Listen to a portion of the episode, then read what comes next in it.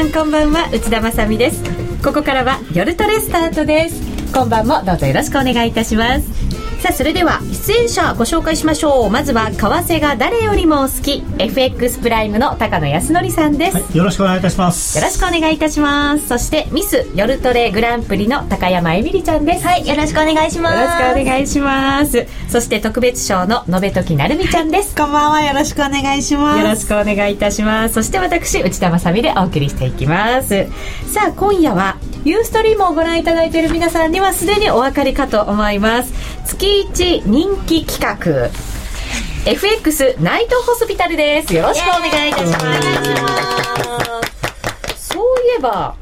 ホスピタルといえば、ね、もう初回からずっと出てくれていた、うん、えー市長代理。代理。今日どうしたんですか？市長代理どうしたんですかね。もしかして。まあいる。他の病院に引き抜かれたとか。ええー、本当ですか？いや今ね多分ね風邪が流行ってるからなんかこう風邪ひいたとか。風邪ちょっと温度がね気温が。じゃないでしょうかね、まあこのまましょうがないですよね。進めていかないといけませんよね、はい。してるのに。ね本当ですよね。まあでもナース2人も成長してきましたから、本当ですか？はい、うん、頑張っていただきましょう、はい、頑張ります。はい。さあこの後患者さんをお招きしてドクター高野に、えー、診断をしていただこうと思います、はい、えー、リスナーの皆さんにも役立つ処方箋をいただきますのでぜひ皆さんのトレードにもお役立てください、えー、その後は FX プライムのプライムチャレンジをもっと楽しむためのコーナーもあります。またこの番組はツイッターや番組ブログとも連動しています、ぜひ皆さんご意見ご質問そしてですね、えー、なるみちゃんとエミリちゃんがえー、組んだユニット名、はい、もうぜひ募集しております。延長戦もありますので、はい、そのあたりもお楽しみください。お願いします。さあそれでは進めていきましょう、はい、よろしくお願いいたします。さあここからはあ FX プライムの高野さんに配信感をいただく FX ナイトホスピタルですが、それでは今夜の患者さんを、はい、お招きしたいと思います。なるみちゃんお願いします、患者さんどうぞどうぞ風邪つる。はい、風邪気味です。あ、すみません、よろしくお願いします。もしや。誰でしたっけみたいな。今日ちょっとユーストリームよろしくお願いします。今夜の患者さんは花子ちゃんです。よろしくお願いします。え、患者？しかもかなりの重症みたいですけど。すごい咳込みながら入ってきたけど大丈夫ですか？医者の不養生ってやつでしょうかあの今日は患者で。処方箋いただきに来ました。よろしくお願いします。お願いします花子ちゃんは真面目にコツコツと、なんかこうチャートとも向き合い、はい、えトレードとも向き合っていたのでまさか患者になるなんていうことがあるとは思わなかったんですけど、コツコツ負けてるんですけど。ちょっとねいろいろその去年から今年にかけて生活環境が変わったりとか、そういうのもあって多分。あのなかなかねトレードのスタイルっていうのは自分のライフスタイルとこう合わないと難しかったりする部分もあるので、まあ、それがまたあのデモ講座でトレードをする重要性の一つだと思うんですけど、はいえ。ー、あのまあ、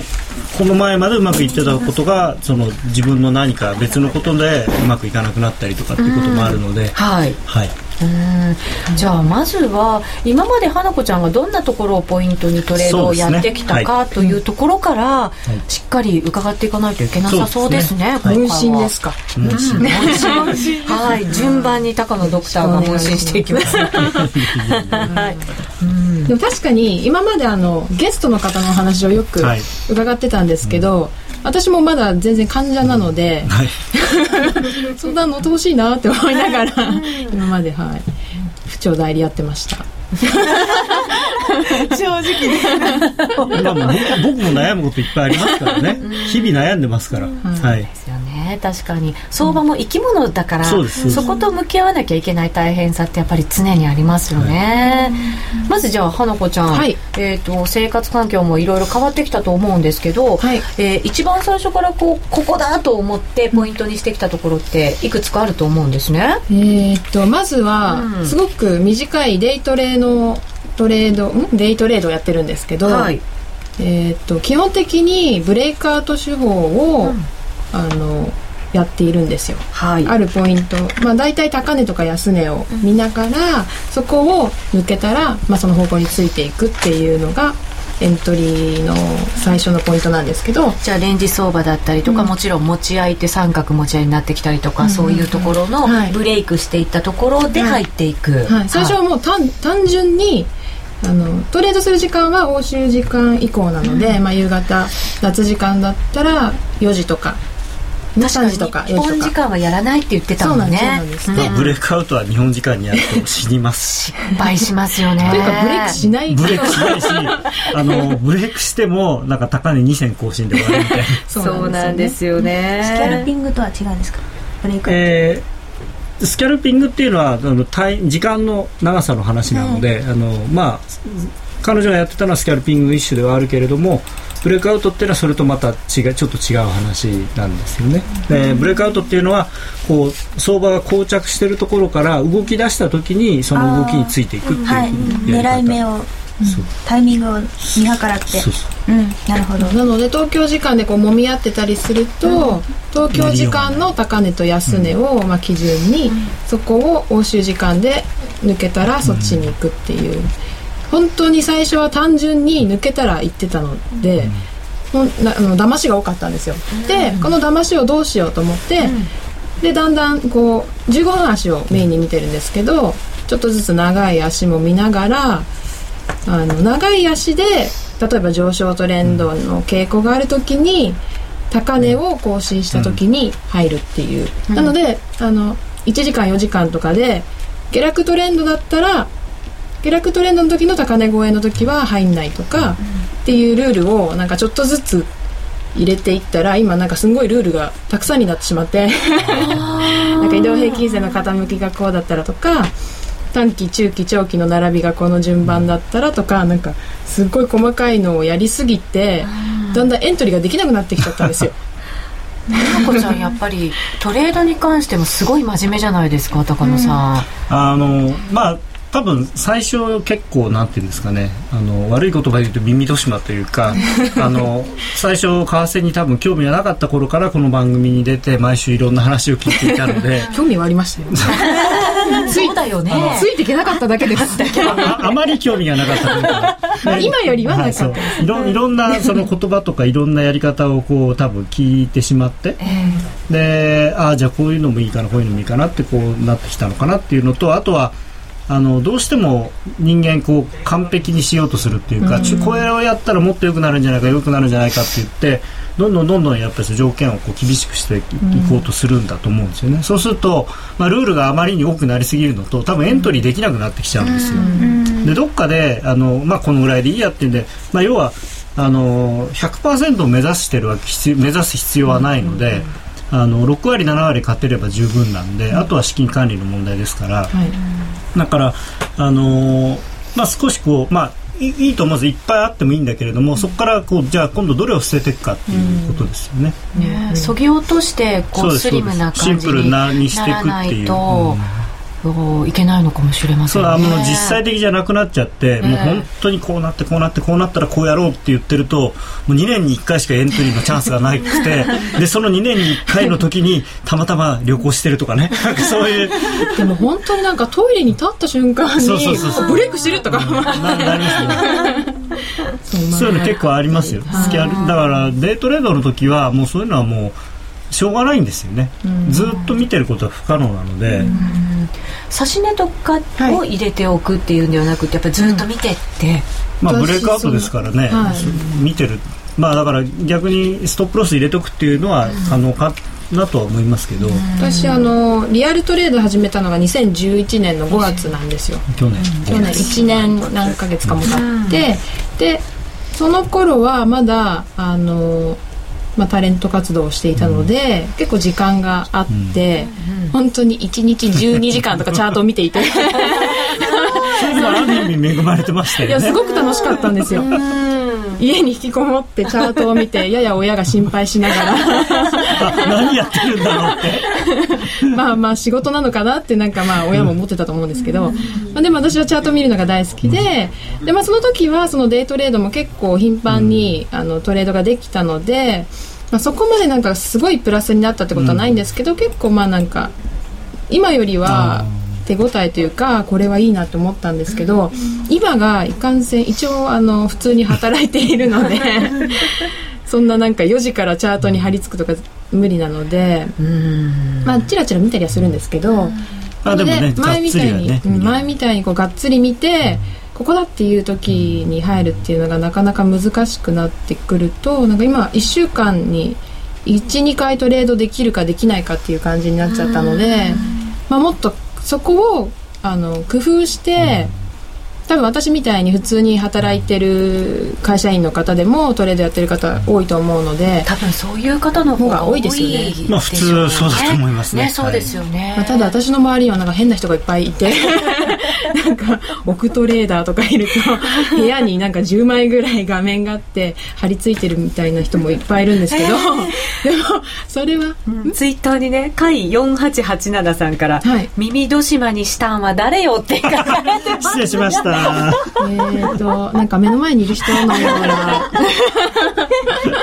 まあいやいやいや。えー。高野さんも含めて今周りにいてくださる方々も。すごい難しいのは、今日の患者さんの場合は、あの基本的に言ってることがその僕が僕の話したことは全部そこにこう含まれてるので、はい。なかなか否定しにくい。いやいやいやでも。ただあのーそうですね。だからいわゆるスキャルピングとかそういうのっていうのは、あのデイトレードを含めてなんですけれどもある程度数をやらないと多分成果が出ないんですよね。っていうのはあのデイトレードでちゃじゃあ例えば1回あの1円抜けるかっていうと、まあんそういうこともあるでしょうけど、普通はそうじゃなくて10ポイントとか15ポイントとかそういうのを狙ってやるものなので、まあ、もうちょっと大きく取ったとしても2 3 0ポイント。であとはその勝率に関してもデイトレードだと多分そんなに例えば7割8割勝つっていうのは無理だと思うので、えーまあ、例えば6割勝てたとして、で まあ、それでもですねそのある程度の金額を残そうと思うと相当数をこなさないとダメなんですよね。でその数をこなすには単純に長い時間見てないとできない、だから仕事をやりながらっていうんだとちょっと難しいね。なのですっごく本当に短いスキャルピングを夜のこう入浴時間にやるとか、もしくは長めにポジションを持ってゆったりやるかのどっちかだと思うんですけど、あそれはね二者択一ではないと思います。あのーまあそのどこまで参考になるか別として僕が例えば実際にあの銀行の現役のディーラーだった時は、えーオーバーナイト用の要するになんていうんですか、今言うそのスイングトレード用のポジションと、それからデイトレード用のポジションと別々に管理してたんですね。でこっちはもう本当にストラテジックに自分でチャートで線を引いてここに来たら売りここに来たらあーリグインここに来たらストップロスっていうのを完全にあらかじめ設定をしてでそこの値段に来たらもう何何も考えずにそれをそのままやるっていう、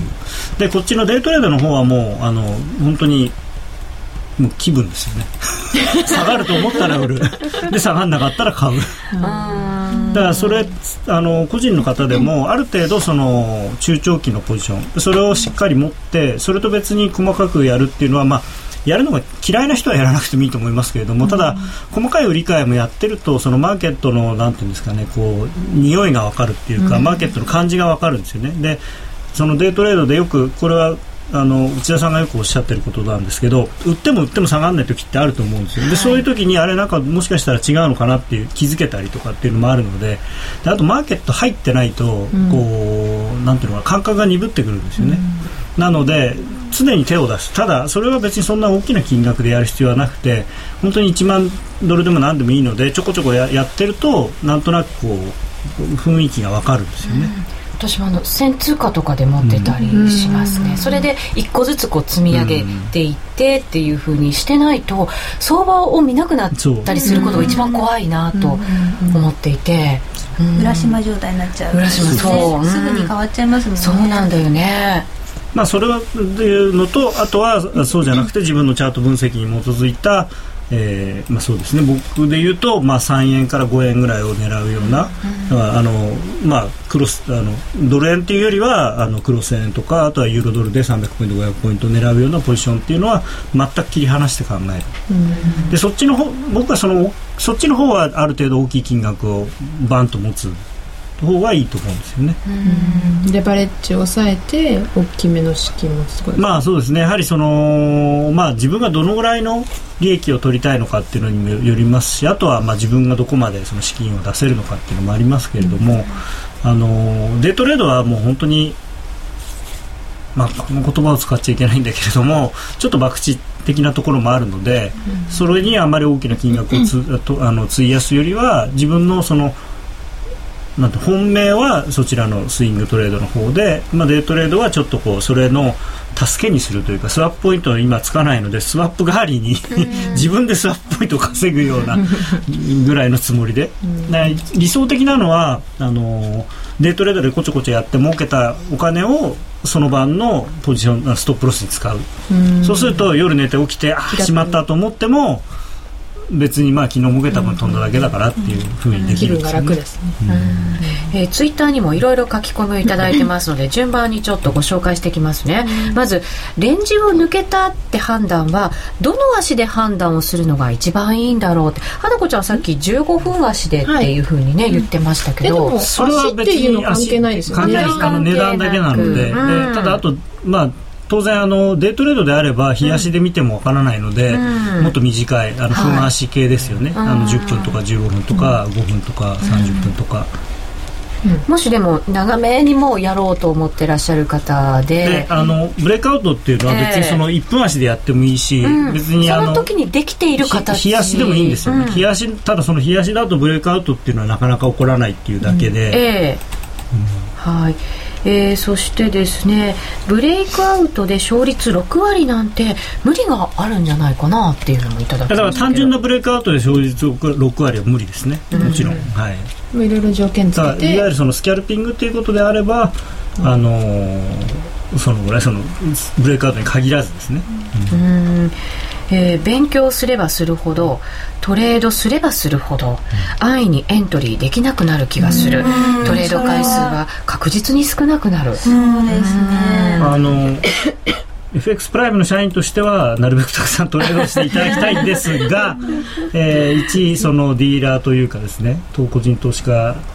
としてのあの話をすると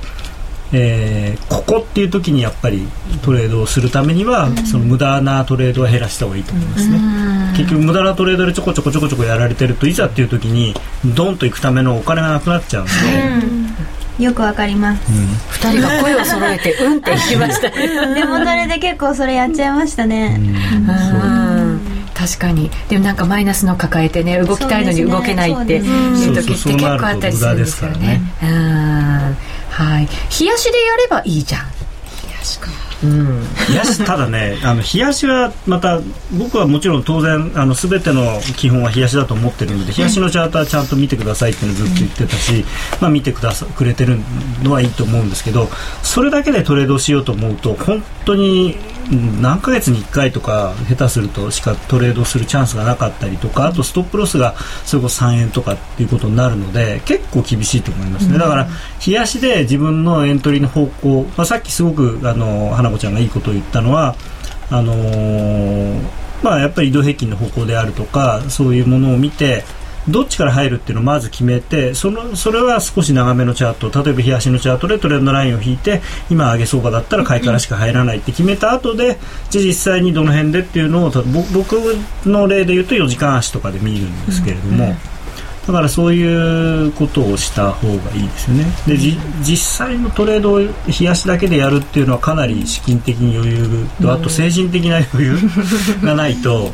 あの、しんどいかなと。うん。えー、僕も夜帰ってきてからのトレードなどで、えー、12時から1時までの間でワンチャンス中2チャンスあればやっている、うん、成果なかなか出ないけどというふうに皆さん結構短い時間の中でチャンスを探しながらトレードされてるんですね。それだと本当にチャンスだったのかっていうところもあって、えー、本当はその、まあ、8時とか6時ぐらいにもっといいチャンスがあったんだけどその時間はできなかったんで、その代わりにまあなんていうんですか？あの本命じゃなくてちょっと抑えみたいのでちょこっとやってでもあんまりうまくいかないみたいな感じになっちゃうので、あのーやっぱりその自分の勝負する場所はもうちょっと長い期間、あのでも長い期間って言っても500ポイントとかユーロドルの500ポイント1000ポイントって多分1か月ぐらいなんですよ。だからまあ、この1か月かなり動きましたそうそうそう。でああいうのって別に珍しいことじゃなくてチャート過去のチャートを見ればしょっちゅう出てくるんですよね。年に何回かそういうワンウェイで1000ポイントぐらい動くことっていうのはあるのでそのうちの端から端まで取れないのでそのうちの半分500ポイント取るのを目標に頑張れば結構成果は出るんじゃないかなと。うん。あと先生。はい。あの通貨ペアなんですけど、はい。私今ユーロドルポンドドル5ドルドルのドルストレートになぜかこだわっていてなんかこのこだわりを捨ててちょっとクロス円もやった方がいいかなと思ったりするんですがどうでしょう？まあでも現状クロス円をやってもタイドルでやってもほとんど同じですけどね、値動きとしては。確かにポンドドルとポンド円は似たような動きドル円動いてないんで。誤差の範囲というか。あと結構通貨ペアはいくつか見るんですけど一つの通貨ペアに絞ってユーロドルマイスターになった方がいいのかそれともなんかいろんな通貨ペア見た方がいいのかえーっとですねあの自分の要するにこう本職は何なのかっていうのは一つ作った方がいいと思います例えば私はユーロドルが本職よっていうのを一つ作っておいて得意なもの。得意なものってこだわりを持つもの。はい。これだけはとにかくもう誰にも負けない。ユーロドルだけは私に聞いてぐらいのうんものを一つ持った上であとマイスター的なやつ他の花高野由美子さんのドル円みたいな。で他のそれただそれだけだと何が欠点かというとユーロドルが動かなくなると何もできなくなってしまうのでまあ、ユーロドルは比較的いつでも動いてるからまあいいかなとは思うんですけど、ただ別にあのユーロドルで使えるいろんなこのやり方とかっていうのはおそらく他のものでも通用するんですね。まあ、ドル円はちょっと微妙な部分があるのでだからドル円以外だからクロス円って実は要するにドル円じゃなくて OG 円っていうのは OG ドルに限りなく近いので、あのいろんなことが聞くんですけど、だからそれは別に対円でやっても対ドルでやってもいいですけど、自分のメインのものを一つとそれ以外にそのマーケット全体の動きを見るために、まあ、いくつか。だからまあ僕だったらユーロとあのポンドとまあ、本当はスイスと言いたいところなんですけど、うん。今今ドルスイス あの変な 変なおじさんが変なことしてるんではい。まあまあそれがなくなったらドルスイスと、それからまあまあポンドポンドもそうでまあポンドとユーロは結構あの近いので、まあどっちかぐらいかな。とあとまあオージーあの日本の個人投資家さんの動向を見るにはオージーとかオージー円とかっていうのは役に立つかもしれないですよね。結構5ドルは日本人の投資家の方が、まあ8割ぐらい日本人の投資家かもしれないっていうぐらいですね。えーだって今そんなにあれですよね上がってないからスワップ狙いって言っても難しいですもんね、それでもねやっぱりスワップ強いて狙おうとするとオージーぐらいしかないんで。他のに比べるとまだありますよね。まあ、かといってあのザールとかトルコとかっていうそういう、まあ、変なって言ったら失礼ですけれどもそこまでエキゾチックではなくて、ちゃんと先進国の通貨なんだけど金利がつくっていう、まあ、ある意味非常にありがたい通貨なので、でも日本人だけじゃないです今アメリカ人が多分これから QE3 でお金がジャブジャブになってくるとあのキャリートレードでドルキャリートレードでオージー買ったりとか多分するので、えーそういう意味ではオージーは上がりやすいかもしれないえーでですね、も王子結構まだ利下げ予想されてませんか？下げされても利下げしても結局そこが買い場みたいな、あん。まり好きじゃないですけどね僕は、で一つの方向に行きやすい通貨の一つそうそうそう。ですあのよねじわじわじわ。じそうわ上がり出すと結局変わらない皆さんがずっと見てるんで、上がってる買わなきゃって言ってどんどんどんどんこう下値が切り上がって結構あるんで、ただけあれもまあ一種のバブルなんでどっかでこうプチってなるとバーンってなっちゃうから、そこそれだけストップの先気をつけてれば、まあ、オージーはいいのかなと、でもちょっと今今現在今日明日っていうかその今この瞬間は僕はオージーはどっちかというと売りたいですけどね、どっちかというか、うん。チャートも崩れちゃった感じの動きに見えますけどね、崩れたというかいい感じになってきたいい感じ。しめしめようやく来たぞもっとユーロ売りから5ドル売りにいやいやいやユーユーロはもう売ってるんでみたいなうん でもやっぱりそういうこう通貨の特徴みたいなものっていうのは、じっとやっぱり見ていかないと結構わからないそうですね。まあ、あ。と見るだけじゃなくていろんなものを見たりあの、よ読んだり聞いたりすればあのすごくね、まあ、あの僕の例えばミンタメの日記とかに質問を皆さん書いていただけるんですごく嬉しいんですけれども実はほとんどのことは多分 Google があれば分かることが多いんですよね。まあ、もちろんその難しいというかその言葉が難しかったりするのでそれを分かりやすく解説するのが僕の仕事だと思ってますけれどもあの結構ね自分で調べられることっていうか今本当にインターネットがあれば分からないことないぐらいですよね情報盛りだくさん。盛りだくさんっていうかトゥーマッチっていう感じではありますけどね そうですね。えーっとさっき花子ちゃんが黒線をやった方がいいんじゃないかっていうのはありましたけど、黒線はややこしいっていうツイッターに書き込みありあますね。の要するにドルユーロドル上がってるのにドル円が下がっちゃって、ユーロ円があんまり上がらないとかっていう、そういうもどかしさはあるんですけど、でも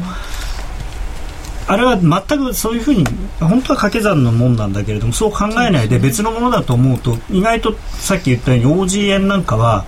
すごい綺麗なトレンドが出たりすることがあるんで、OG ドルで見てもドル円で見てもあんまり綺麗じゃないんだけど OG 円で見るとピシッたりとか、あとこの間のユーロがずっと上がっていく時も意外とユーロ円が一番チャートが綺麗だったりしたんですよね。見てなかった。そういうのは意外と面白い。だからまああの見るのただなんで、まあとりあえず主要通貨一通り、まあ、見てただそれをトレードするかどうかは別でトレードするのはやっぱり自分できちんとこう分析をして毎日見たものでやらないと、あのパッと見てあこれいいじゃんって飛びつくと大体あの痛い目に遭う高いところで買って安いところで売っちゃったりするようなよことになりがちですよね。私も結構動き見て乗っていっちゃうタイプなんで、いろんなチャート見て動いてるものと動いてないものと分けて動いてるものにピュッて乗っていきがちなんですよね、まあ、あの株のデイトレーダーさんなんかそういう人多いんですけど、本当にそういうこと10名あってもう何十何十個もチャート出しててっていうか、むしろソフトでも要するにあの動き出したものをバーンとこう出してくれるようなソフトもあるんで,、でただそういう時は本当にもう瞬間芸。だからまあ例えば黒線でもいいですけどそのブレイクアウトしてバーンと上がり出した時にさっと買って5銭上で売ってみたいな、その代わりそれを100万ユーロでやるとかっていう、そういう世界ですよね、だから大体株のデデイトレーダーの人も満株でやるじゃないですかそういうことやってる人って、満株で1円取るとかっていう、でそれは資金がないと結構きついですよね、あとは本当に最初から5銭10銭狙いに行くからには3銭アゲンストいったら切る勇気がないとできない、難しい。難しい。あのさっきあのブレイクアウトで結構やってるって言ってたんですけど、あのツイッターにもあったんですけどあのなんか引っ掛けというかちょっと騙しは大丈夫ですか？いや騙されまくってます。あそれで結構なんか損したりとか。ああでもそんちゃんとストップロスははい高野さんの教えもあり最初から入れるようにはしてるからそう1回のトレードの損失は結構ちゃんと限られてるんですよ。なのであの損切り貧乏にはなるんですけども精神的に辛いってあと うなんか最近何も感じなくなっちゃいました。でも少しは感じた方がいいと思う。ですよね。やっぱりね。あまた損切りだとか思って、やられやられた時の悔しさっていうのはやっぱり結構大事なんで、そう何も感じなくなっちゃうとだんだんその損切り貧乏が溜まって溜まって大変なことになっちゃいません？でもなんか大変になる前にポンと勝ちトレードがあったりすると、はだから大体なんか本当プラマイゼロのあたりを行ったり来たりしてる感じで、あのよくわかる。まさにそうでした。マイナスちょっと出て、なんとかそれを拡大させないようにと思って、小さい利益を出そう出そうってして戻るんですけど、また損がそこで出て、結局プラマイ行ったり来たり行ったり来たりになっちゃいます。まあでもそこからドンと下行かないだけまずはいいと。あのブレイクアウトっていうのはもともとあのコモディティのなんですかね商品の相場で多分まあよくやられてた手法なんですよね。であの商品なんかだと本当にどのぐらいなのかな。多分30回やって1回か2回しか儲からないぐらいのものではあるんだけれども、その代わり商品なんで行く時は行くぜってやつなんで、あの細かいのがちょこちょこちょこってあってもドーンと行けばそれの100倍とか取り返せちゃうんで問題ない。だから為替はそこまでは動かないので。そうしかも私過去のチャートとかも見てたんですけど、過去もっとこうあの変動が激しくって、ブレイクも結構してたんですよ。最近はね。最近なんか本当にブレイクしても20ピップスいったら戻ったりとかなのでなんかもう相場にも合わないのかなとか思ったり。そうあの多分過去にこだわりすぎて今の相場をちゃんと見てなかったような気がするんです。あのまあボラティティっていうのは変動幅っていうのはこうその時によって大きくなったりちっちゃくなったりしてでそれは何かっていうと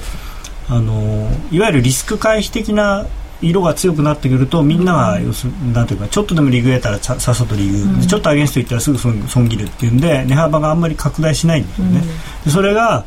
あのまあ、バブルがどっかでできてきてすごくリスクオンになってみんながイケイケになってくると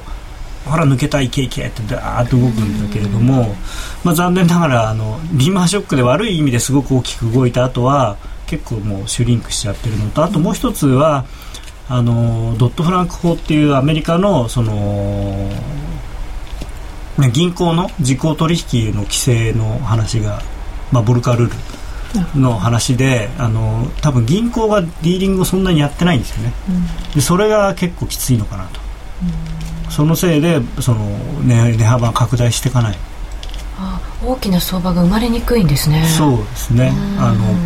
やっぱり、まあ、特にそのデートレードっていう意味でですよ、うん、あの銀行のディーラーとか金融機関のディーラーがガンガンやってる時っていうのはちょっと抜けるとすぐそこわーっとみんなでこう叩いて50ポイントぐらい動いてたのがそういう人があんまりいないんで抜けてもなんかでプロのディーラーの方がどっちかっていうとトレンドフォローの人が多いのであのそういうブレイクアウトとかが起きた時にこう値幅が拡大しやすいんですよね。で日本の個人投資家にしてもそうですしそれから、まあ、海外の個人投資家っていうのはあんまりよくいない。ああんまり日本ほどいないんであれですけれどもあのまあ、実需筋っていうのはどっちかっていうと下がったら買う上がったら売るっていう人が多いので、うん、そうなると値幅がどうしてもこうちっちゃくなりがちじゃないですか。だから確かに今はそのブレイクアウトの手法っていうのは使いにくい時なのかもしれないですね、うん、ただあのそういうのはこうサイクルでこうそまた違う時代も来るので、うん、そのやり方はそのやり方で取っておいて、うん、じゃあ今のそのボラがあまりない時にやるにはどうしたらいいんだっていうのをもう一回考えてみるっていうのも、ただトレンドがあってもなかなか難しいんですね。今回今週はあのプライムストラテジー見ていただいている方はご存知だと思うんですけど僕はドル円もドル円が下がるって言ってたんですけど、まあ、確かに下がっちゃいるんですよ、うん、でも60銭とかですからね。1週間かけてですよそれ今週ずっと77で、うん、じりじりって、はい、そうですね。さあじゃあまた番組の後半で、はい、はい、たっぷりと処方箋いただきましょう。ここでお知らせです。ご好評いただいている FX プライムのバイナリーオプション選べる配慮が皆様のご要望にお答えして10月1日より生まれ変わります。新しい選べる配慮の特徴は3つ。その1最短5分後のハイ円安ロー円高を予想するだけ。その2 100円から取引可能でリスクは投資金額に限定。その3最大ペイアウト倍率は1.8倍。取引チャンスは1日に229回。新しい選べる配慮であなたの投資ライフをもっと楽しく。FX プライム株式会社は関東財務局長金賞第259号の金融商品取引業者です。選べる配慮は元本あるいは利益を保証した金融商品ではありません。為替変動金利変動などのリスクにより投資金額と同等の損失が生じる恐れがあります。投資及び売買に関するすべての決定は契約締結前交付書面をよくご理解いただいた上で利用者ご自身の判断でなさいますようお願いいたします、黒沢は言う。映画に一番近い芸術は音楽である。数々の名作を生み出した巨匠の音楽や効果音へのこだわりを描いた黒沢明音の世界黒沢監督生誕100年に発売です。CD2625 円。お求めは全国の書店、またはラジオ日経03-3583-8300まで。お届け返品などはご注文の際にお尋ねください。ダウンロード版1890円もご用意。ラジオ日経ホームページをご覧ください。金井さやかの90日で仕上げる TOEIC テストステップバイステップコーチングの CD が完成しました。500分にも及ぶ音声ファイルとボリュームたっぷりの PDF ファイルが1枚に収納。しっかり確実にテストに向けた指導を受けることができます。価格も5250円とお買い得。お申し込みは、ラジオ日経通販サイトのサウンロード、または東京03-3583-8300、ラジオ日経事業部まで、送料無料、お届け、返品についてはご注文の際にお尋ねください。夜トレプライムチャレンジ虎の巻。このコーナーは FX プライムの提供でお送りします。ここからは FX プライムの新感覚キャッシュバックキャンペーンプライムチャレンジをもっと楽しむためのコーナーです。でプライムチャレンジとは毎週 FX プライムが指定する取扱商品通貨ペアを1回でもお取引いただくとキャッシュバックのチャンスが発生する抽選ゲームに参加できます。ちなみに来週のプライムチャレンジの対象商品選べる外貨通貨ペアは全通貨です、はい、待ってました ちなみに今週分のプライムチャレンジ、えー、抽選ゲームの権利取りまだ間に合いますねはい、はいえー、取引期間は明日の9月29日土曜日午前5時59分までとなっています。お急ぎください。えー、なお、今週のプライムチャレンジは対象商品選べる外貨で通貨ペアはユーロ円、5ドル円、カナダドル円となっています。さあ、来週のトレードのポイントです、高野さん。来週じゃないんですけど、はい、とりあえず今日というか明日の朝、えー、もしかしたらすごく大事かなと思ってるのが、はい、あのムーディーズがスペインの格付けの見直しを9月いっぱいにまでに発表する見込みになってるので、はい、えー、だとすると土日に発表するっていうのはほとんどないので、えー、明日の朝5時55分とかなのかなと。でまあ、もしかしたら延期になるのかもしれないんですけど、えーまあ、延期になったらなったでまた思惑を呼ぶのかなと思いますし、でもし格下げをするとっていうか今格下げ方向の見直しをしているので格下げをするといわゆるジャンクになるんですよね。スペイン債が。はいギリシャとだからまああのジャンクの中でもあれが違いますけどね。ジャジャンクの中のランクがあるんです、ね、一番いいジャンクとギリシャ一番悪いジャンクなんで。まあジャンクはジャンクになっちゃいますね。でそのジャンクになってしまうと何が変わるかっていうと基本的に金融機関はそれを持てないんですね、はい、機関投資家金融機関、はい、まあ銀行なんかはそのいわゆる BIS の規制っていうのがあるのでジャンクボンドは持てない、うん、まあただまあ、おそらくスペインの銀行は持てると思うんですけど、まあ、他の EU の銀行もどうなのかなって EU としてはいいよって言いたいんでしょうけどただ BIS とかはそれはいいよとは言えないんじゃないかなと思うんですよね、だからまあ多分もうあんまり持ってないとは思うんですけど、はい、そうなる可能性が非常に高いっていうのは分かってるわけですからただやっぱりあの来週以降のそのスペインの入札とかそういうものに対しては、まあ、誰も買える人がいなくなるわけなんで。うん本当に買い叩かれるというか、まあ、難しい状況になるかなと。そうなった場合って ECB が国債を買う時ってまあ、ただ ECB が国債を買うのは、あのあくまでもスペインがごめんなさいをした時だけなんですね。はい。あの申請がないとダメなんですよ、ね、あの ECB が EU に対してあの財政支援をしてくださいっていうふうに頼んで、えー、で、えー、EU と IMF がえー、じゃあ助けてやると。その代わり、えー、毎月のタバコ代はいくらまでお酒代はいくらまでそれからなんだ、うん、食品もいくらまでしなさいとかって言われるんですよ。それが OMT ですか？えー、というかそれがあのマクロ経済プログラムっていうやつがあって、でそれを分かりましたって言ってで分か分かりましたって言ってそのそれをちゃんとやりますよっていうことをやればあの ECB がそれを見てよしあのうちは真面目にやってるなと。じゃあしょうがない助けてやるかと。いうんで、あの OMT が発動されて、あのまあ、短期国債を買ってくれると、ただしあのこうやって毎日こう家計簿覗かれるわけですよそれでちゃんと今日やってるか？あれちょっと今日食費多いんじゃないの？なんでこんなお刺身とか食べてる場合じゃないでしょうたくって言われて。そんなことするの？って言ってちゃんとやってないんじゃないの？と思った瞬間にはいじゃあもう買うのやめって言われちゃうんですよ。厳しい。結構厳しい。なのでスペインが躊躇してるんですよ、そんなこと言われたってギリシャさんなんか全然やってないじゃんみたいな。なんでうちだけそんなこと言われなきゃいけないの？っていう感じなんですよね。ギリシャはまたねあのまた債務再編とか言ってますからね。そうなんです。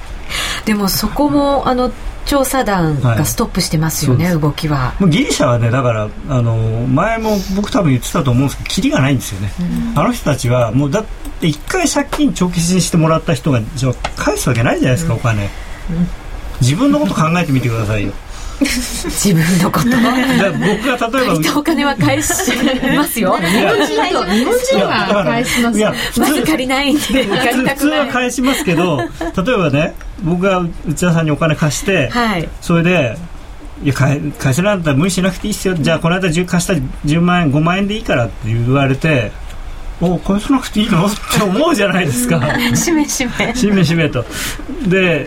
あれ内田さんそろそろ5万円って言っていやちょっとねまた大変なんですよ高野さんとか言われたら 言いたくなるでしょやっぱりその時。今ギリシャそういう状況なんでじゃあ残りの5万円じゃあ2万5千円でいいよって言ってほしいんですよね。また半分にしてくれるけどあとあと23回やればほほとんどゼロになりますから 例えが面白い。わかりやすかったねかりやすい。その通りのことをしてるギリシャはコミカルですねなんかもう。笑えるもん。ここで話しててもすごく大変なことなのに笑ってしまうっていう。この状況。よくみんな飲むなっていう感じですよね。これでももう飲まないところまで来てるんじゃないんですか？いやでもデフォルトしだからそこでまたあれなのがそのなんていうのかな内田さんと僕は、まあ、残念ながら他人ですけれどもギリシャとドイツとかは、まあ、他人なんだけど親戚なんですよね。よそよその人から見たらいや高野さんと内田さんって付き合ってるんでしょっていう感じになってるので。なってるんだよ だから語弊が語弊がドイツとギリシャって意味ですよ例え例え話ですからテロップでここに例え話ですって書かないといけないですよこれはすごく分かりづらかったよね今の聞いたらえだからだからそういうふうなに周りの人に見られてる。んで内田さんがしかも僕だけじゃなくて他の人からも借金してて、ええ、それも返さないって言っちゃうと、うん、ちょっと何やってんのオタクっていう話になるわけですよ、うん、なので困ってるんですよね。ドイツとしては。出入り禁止。出入り禁止にすればよかったんですけども今更出入り禁止できないっていうかもっと早い段階ですればよかったのに。本当はだって仮面かぶってね嘘ついて入ってたわけですから、うん、そうですね。最初からといえば最初からなんですよね、はい、そういうこうじゃあ、まあ、ギリシャもそうですけどお今日の夜、まあ、明日の朝にかけてはスペインに関しての話題でちょっともしかしたら相場が動くかもしれない。もしくは週末になんかそれのそれ関連のニュースが出て月曜日の朝ボンっていうのもあるんで、まあ、下がる方向の話にしかなりようがないのかなと思いますけど、まあもし多分延期か格下げかどっちかだと思うんですよね。据え置きっていうのは多分ないと思うので、それでもスペインも、もちろん今あのストレステストとかやって、その結果が出てきますよね、はい、でじゃあこれでお願いしますって言って支援を求めてくるのと、その格下げになるのと、なんとなくこうどっちが先どっちが後？みたいな感じのちょっと追っかけっこみたいな感じになります支援を求めた場合に関しては、えー、ムーディーズは格下げ方向だって言ってるんですけど他の、あのレーティングエージェンシーはどちらかというとそれを好意的に取る感じなんですよね、今は。はい。ただ、スペインは僕は申請しないのかなと思うんですよ、で昨日のミンタメの日記にも書いたんですけど、彼らはとにかくそのスペイン人はあのあれですからね、もうあの騎士なんで、えー、恥をかくのは嫌なんです。プライドが高い。そうなんです。だからそんな不名誉なね人に助けを請うなんていうことはしたくないんです。で何を考えてるかっていうとずるいのは、えー、地中海の反対側のあのイタリアさんが助けてくれっていうのを待ってるんです。そう言ったらイタリア助けてくれって言ってうわ大変だって言ってる時にあついでに僕もねやりますみたいななんかこ気がちっちゃい騎士ですね ちっちゃい。全然戦えそうにないよね。イタリアの方があの債務残高がもう全然大きいのでイタリアが申請しちゃえばスペインはなんかおまけみたいな感じになるんで自分はそんなにこう批判されなくて済むんじゃないかっていう。ただ実際そうなった時は多分お金が足りなくなっちゃうんでもう早いもん勝ちだと思うんですけどね本当は。私もそう思いますね、うん、ただ非常にプライドの高い方たちなんでその不名誉はっていうのと、えー今結局ごめんなさいしちゃうとああだこだすっごい言われちゃうんですよ、お前んとこは大体金使いすぎてるこうなんだ。そんな高い靴履いてるからそういうことになるんだなもう大体なんでそんなね高いブランド物の服着てるんだとかって言われちゃうんでそうこうごちゃごちゃ言われるの嫌なんですよ。ところイタリアさんと一緒だったらいや本当イタリアさんだって着てるじゃんみたいなこと言ってなんかだだこねられるかなって多分それも勘違いなんですけどそう思ってるぽい。はいであと来週は一応雇用統計が 一応とかありますので。そうですね、はい、まあ、週の前半に頑張らないと週後半はもしかするとまたあのブレイクアウトしないことになってしまうかもしれないですね。はい。えー、ぜひ皆さんもいろんな点注意しながらトレードしていただきたいなと思います。夜トレプライムチャレンジ虎の巻。このコーナーは FX プライムの提供でお送りしました。安心と信頼の FX 取引なら FX プライム。FX プライムでは、ただいま新感覚のキャッシュバックキャンペーン、プライムチャレンジを実施中。毎週 FX プライムが指定する取扱い商品通貨ペアを1回でもお取引いただくと、キャッシュバックのチャンスが発生する抽選ゲームに参加できます。ただいま、プライムチャレンジは当選率アップ中。500円が500名様に当たります。より多くの方にチャンスがあるプライムチャレンジ、ぜひ試してください。なお、次回の対象通貨ペアは全通貨です。まずは FX プライムで講座を開設し、プライムチャレンジでワクワク感をお楽しみください。講座開設はラジオ日経の夜トレ番組ホームページなどに貼られているバナーをクリック。もしくは FX プライムと検索してください。FX プライム株式会社は関東財務局長金賞第259号の金融商品取引業者です。外国為替保証金取引は元本あるいは利益を保証した金融商品ではありません。為替変動、金利変動などのリスクにより投資金額以上の損失が生じる恐れがあります。投資及び売買に関するすべての決定は契約締結前交付書面をよくご理解いただいた上で利用者ご自身の判断でなさいますようお願いいたします。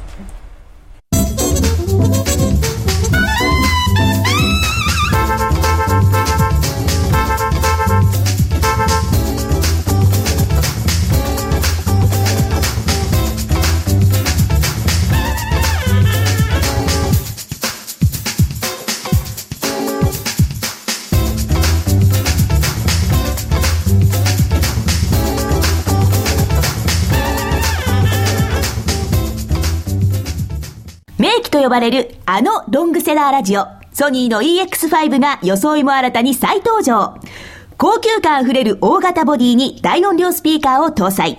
AM、FM も受信可能です。卓上型ラジオ EX5 Mark II。AC アダプター付きで税込み1万8000円。お申し込みお問い合わせは03-3583-8300 3583-8300ラジオ日経事業部まで。さて今回の FX ナイトホスピタルは患者さん花子ちゃんをお迎えしてお送りしています。患者です 患者ですまあ花子ちゃんはねあのー、特別 患者というかはい、あの会員会員患者なんで、はい、あのだからなんていうのかな。えーまあ、ビップタイグ主治医というかあのずっと家庭医みたいな感じでちょちょっと具合悪い時気軽に来てもらえればという、はいはい、はい、主治医が。主治医が。はい、高野主治医。専属主治医 専属ではないですけど。さあ改めて、こう仕事の環境などが変わって、生活の環境が変わってトレードスタイルに悩んでいる花子ちゃんということですけれども、どうですか？そのトレードスタイル今までこう積み上げてきたものを今の生活に合わせて考え直すのかもしくは相場とかにも合わせて考え直していかなきゃいけない必要があるのかちょっと処方箋をまとめていただこうかと思います。あの、はい、そのブレイクアウトのものあの手法に関してはそれはなんていうのかな。それはそれでブラッシュアップを続けてもらった方がいいかなと、うん、でただあの勝率が多少落ちてもそのあある程度エントリーのチャンスが増えるようにその少しこうルールを整理するとかそういうことも必要なのかなと、であとはその何の通貨でやるかっていうのをもう一度こう、まあ、デモトレードをいろいろやってみてもいいですしそれで、えー、こうまあ、少し数字を取ってみる、あとはその今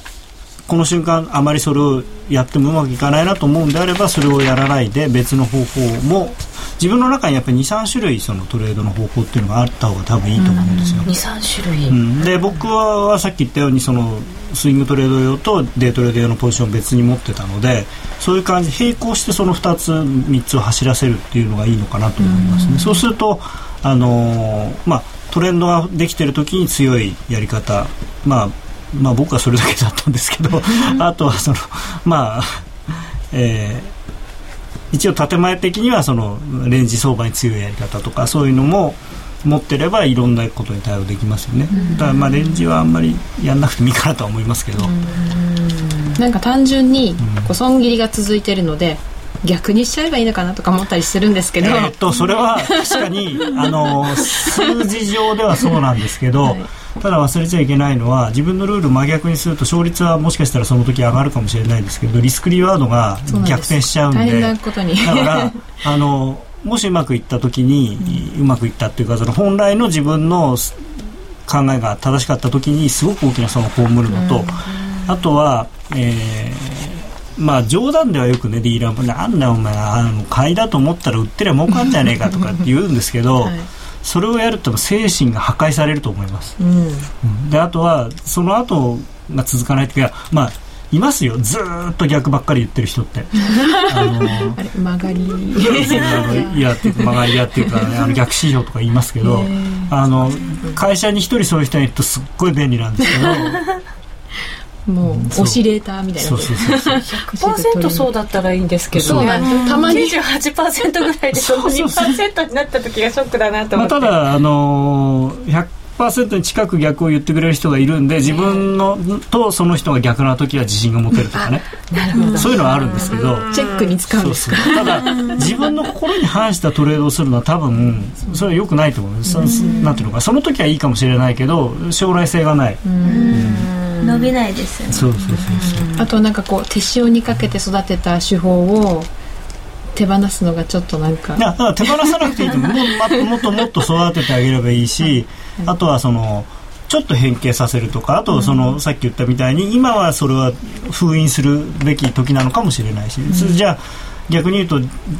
その過去にうまくいってた時期があるんであれば、うん、その時と今と相場の何が違うのかっていうのを考えてそれまた新しくルールこういう時はこの手法は使わないっていうルールを作ればいいんですよね。うん、で口で言うのは簡単なんですけど 結構大変だと思います。高野さんもさっきあの今の相場の話ちょっといただきましたけど、はい、ツイッターにもそういえばここここ2年くらい5分で200ピップスみたいな動きなくなったよね。高野さんの話を聞いていてよくわかりました。5分で200ピップス。そういうのあったんです例えばあのあれが雇用統計の時が本当にしょぼくなりましたね。雇用統計が全然。動いて30ポイントとか出してすぐ戻っちゃうし昔はもうそもそも数字出た瞬間に大台いくらっていうのが質問だったのがそういうのない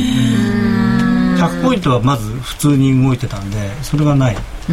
もう今の最近始めた私たちからしてみたらあれですよね。雇用統計の時のあのあの動きでもすごい動いたって私とかエミリーちゃんなんか思うんですけどもっと昔の時はすごかったんだね。景気とトレンド反映してる。ユーロドルも1日200ポイントぐらい普通にね、動いてたのが今はそこまで動かないし、半分以下ぐらいな感覚ですね、まあ、そういえば。ただそういうのは別にあの傾向としてそれが続くかどうかっていうのは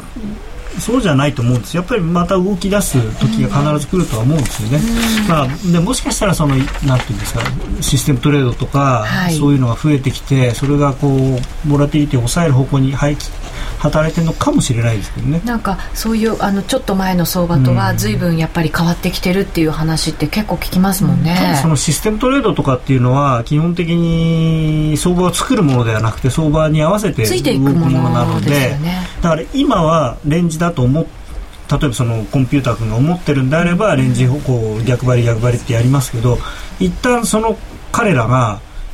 これは動き出したぞって判断した瞬間に今度逆にものすごくボラティリティが大きくなるかもしれないんです、しかも一つの方向にダーッと進んでいきそうなイメージがあるんですよ、ね、いや本当にそうだと思いますよ、あのただ今はそれやっちゃいけないんだなってその、コンピューター君は非常に学ぶのが人間よりも早いんで、うんうん、これはちょっとダメだと。ブレイクアウトしたら逆張りだって思ってるのかもしれないので、じゃあやっぱりその相場の動きでコンピューター君の動きも読みながら私たちはその相場に合わせた、まあ誰がやってるっていうのは関係ないですからね。だから相場が結果としてどういうふうに動いてるかっていうのを見てただその同じ相場は二度とないしずっと続くわけではないんですよ、うん、だから今みたいな相場がずっと続くと考えるのは危険なので、あツイッターに高野さん、うん、ファンドのアルゴリズム取引について教えてというコメントがありますね。難しいというか、ね、あのあまりに話があの広いんですけど。あのー高速売買とかですか、まあ、基本的にはあのいくつかパターンがあって、はい、あのまあ、完全にテクニカルで例えばそのこういう条件が揃ったら売るこういう条件が揃ったら買うっていうようなもの、うん、あとは、えーと、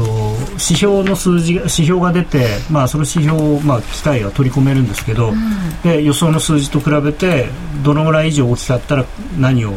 買うとか売るとかっていうプログラムがあらかじめされているものがあったりとか、あとは相関を見て例えば金が上がったらユーロを買うとか、そういうその逆とかっていうそういうプログラムであったりとか、まあ、あの機械が何システムトレードが一番何がいいかっていうと間違えないんですよね。勘違いがない。プログラムした通りにしかトレードしないので、はい、人間だったらあれっていうのがあるのがそれがない。それから、えー、人間だったらさっき花子ちゃんに言ったみたいに多分、まあ、メイン1つとあと3つ4つしか見れないのが彼らは何百でも見れるわけですよ、だからシカゴのあの商品全部と、えー、それからニューヨークのあの、まあ、ダウだけじゃなくて個別銘柄全部と為替の全通貨ペア手を常に見れるわけですよね、で常に見ててその中から相関関係を探してもしかしたら、えー、ニューヨークのなんとかっていう個別銘柄が上がるとあのザールが下がるとかっていうそういう相関関係があるのかもしれないんですけど。見つけられないそうそれは人間には見つけられないんですけどその機械には分かるんですよ、それが。そういうのと今戦っている相場ということなんですね。まあでも別にそれと真正面から戦う必要は我々はないので。はい。はい花子ちゃん今日は患者として来てくれましたが、はい、どうですか？次回はナース服で来てくれますか、あ戻っていいですか？ぜひぜひぜひ。ぜひ自分で悩みがあるっていうのを分かるっていうのはすごくやっぱり素晴らしい、いつも教えてくれる花子さんがここに来て患者になってるってことで FX ってやっぱり絶対ってことは絶対にないんだなっていうのが絶対がないのが絶対、っていうのを改めて思いましたね、逆になんかこう私たちも勇気をもらったような、なんかそんな気分になりましたね。さて次回のナイトホスピタルは10月19日金曜日を予定しております。えー、リスナーの皆さんから患者さんを募集いたします。えー、ぜひですね、ご希望の方は番組ブログ右下横の右下横のご意見ご希望欄からどしどしご応募ください、えただし放送時間に、えー、来社することが可能で帰ることができる方に 限らせていただこうと。遠いと大変ですまあまあでも過去にいらっしゃった患者の方でねあのもう帰れないんですけどってこう適当にやりますっていう方もいらっしゃったのでまあまあそういうそういう覚悟があれば、はい、土曜日お休みだったらぜひ、泊まりがけでも。嬉しいですね。はい、えー、お願いする候補の方にはこちらから連絡をさせていただきます、はい、皆さんのご応募お待ちしています。ありがとうございました。さあそれではこの後まだまだ延長戦もありますのでユーストリームでお楽しみください。ラジオの前の皆さんとはそろそろお別れです、はい、それでは皆さん良い週末をお過ごしください。さようなら。さようなら。お大事に。お大事に。お大事にします